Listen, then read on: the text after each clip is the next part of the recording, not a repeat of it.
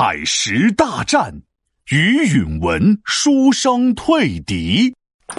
皮大龙，我决定了。唉，你这次又决定啥了？我决定了，我不上学了。啥？不上学？那你要上啥？上天呐！我看电视剧里的书生都太懦弱了，所以我决定了，我要做个勇敢的人。我要去行走江湖，我要当大侠。哎呦，还大侠？我看你像大虾。就跟你说了，少看点奇奇怪怪的电视剧。谁说书生就非得懦弱不勇敢的？人家南宋的书生于允文不仅勇敢有担当，还带兵击退了金军呢。啊，这么厉害呢！快快快！快给我讲讲！还记得我之前给你讲的宋高宗和秦桧为了和金国议和陷害岳飞的事情吗？记得呀，嗯，把我气得几天吃不下饭。那次议和之后啊，宋金之间差不多又和平了二十年。宋高宗和那些投降派的大臣对这样的局面很满意，躲在江南享甜蜜，管他统一和失地，耻辱和战争全忘记。但是金国却有情绪，一心想打到江南去。我懂，就像我们班的王静静，考试第一名，还天天上课认真听讲。而我天天只知道玩儿。哎，不对，皮带龙，我被你绕进去了。哈哈，有一回，金国派使者到南宋去。这个金国的使者呢，原本是宋朝的官员，心里对宋朝还是有感情的，所以想把金兵南下的消息透露给宋朝接待的官员。但是因为当时旁边还有金人，所以使者不好直接说明，只能暗示说道。今天的北风刮得凶，不像夏天，倒像冬。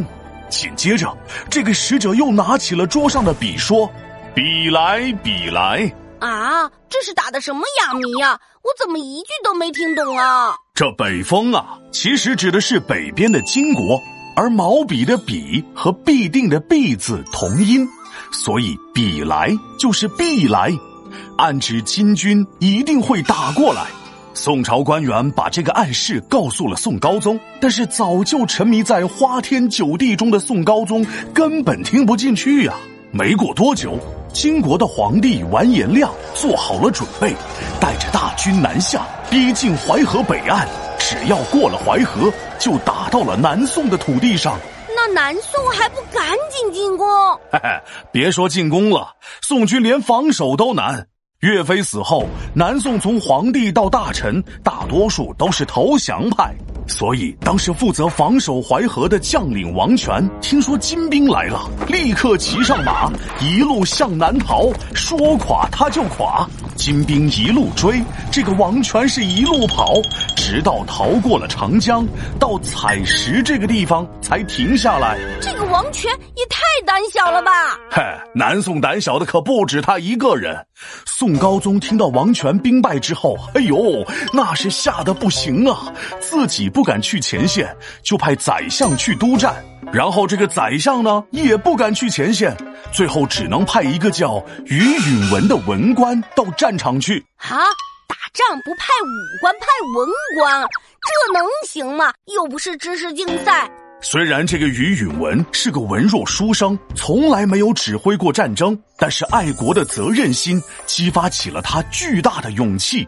他是鼓励宋军的士气，论功行赏，给奖励，整理队伍来出击，要把金兵打回去。当时金兵开始渡江后，于允文率领陆军和水军一同出击。岸上宋军英勇杀敌，水里的战船像鲨鱼，金兵一下子慌乱萎靡。南宋胜利，挥舞彩旗，哈哈哈。哈哈，没想到于允文一个文弱的书生，战斗力爆表啊！更厉害的还在后头呢。金国皇帝完颜亮看在采石这个地方占不到便宜，就想带着人马转到扬州南下渡江。但是万万没想到，于允文早有准备。于允文早早就派了水军到扬州那边等待，还制造了一批车船，在江上来回巡逻。哎呀妈，那速度，那架势，好像要起飞一样，直接给金兵看傻眼了。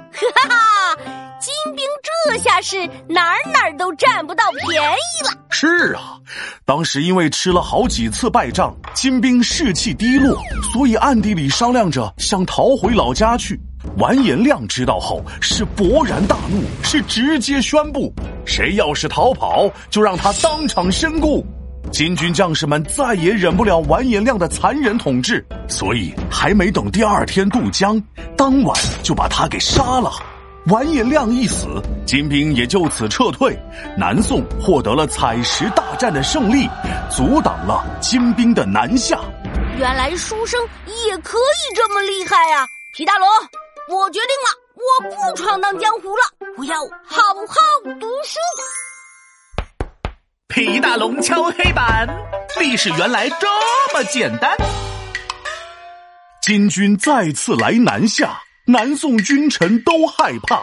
勇敢书生于允文，采石胜利，功劳大。